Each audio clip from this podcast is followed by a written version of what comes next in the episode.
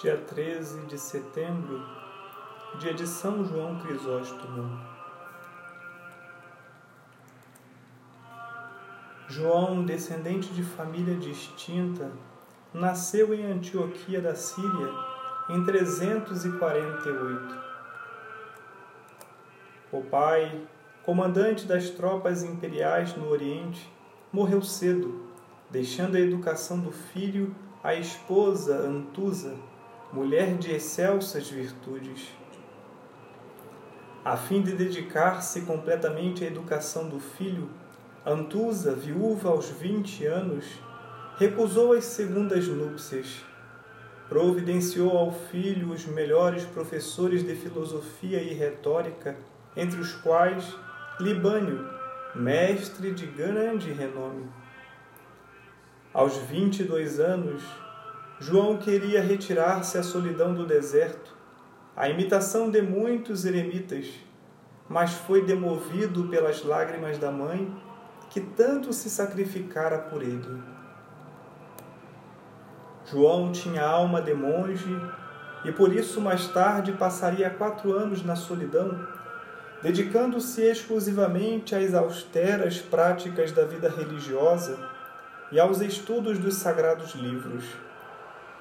Como a saúde não aguentasse a dureza da vida do deserto, voltou para Antioquia, onde, ordenado sacerdote, iniciou sua notável atividade pastoral como escritor e orador sacro. Escreveu nesse tempo um tratado sobre o sacerdócio, que é um dos mais belos de todos os tempos.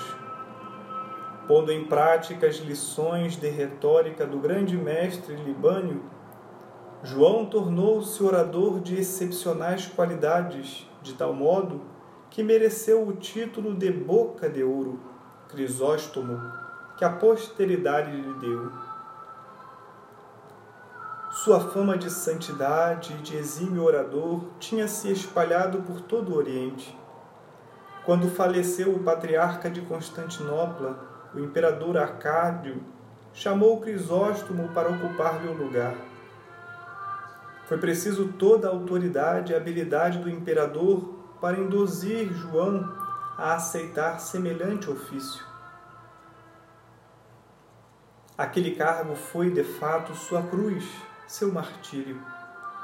Da vida simples e pacata de Antioquia, viu-se João Crisóstomo transportado para a grande metrópole, a cidade do luxo, do mundanismo, das intrigas políticas. Ao assumir o governo da diocese, Crisóstomo procurou conhecer bem o terreno em que pisava. Notou como o clero, em sua maioria, era pouco preparado para a sua divina missão. Era ambicioso, avarento, politiqueiro. A corte era corrupta e, o que é pior, se intrometia facilmente nos negócios e na vida da igreja. A vida social era decadente, levada pelo luxo, pelas futilidades pelas cobiças e prazeres. João começou sua obra de reforma pelo clero e os religiosos, exigindo a observância dos cânones eclesiásticos, de acordo com a pobreza e simplicidade evangélica.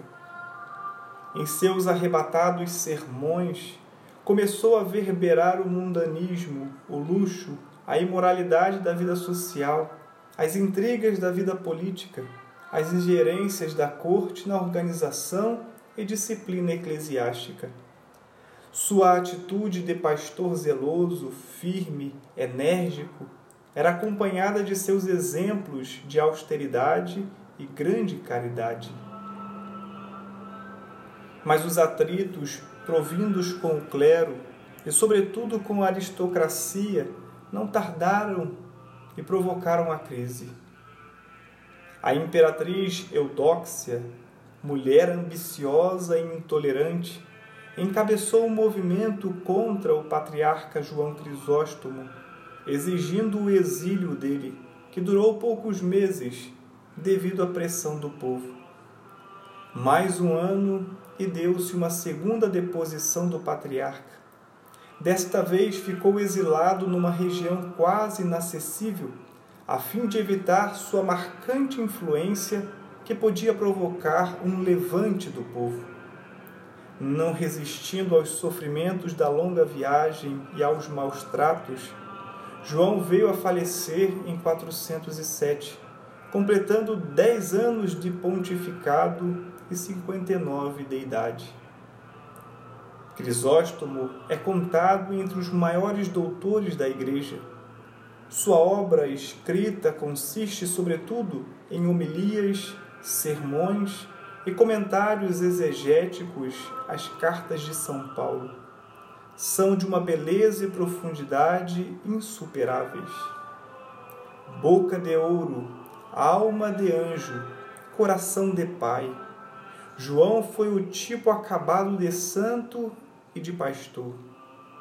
Suas últimas palavras ao morrer, após a longa via dolorosa do desterro, foram: Glória seja dada a Deus em tudo.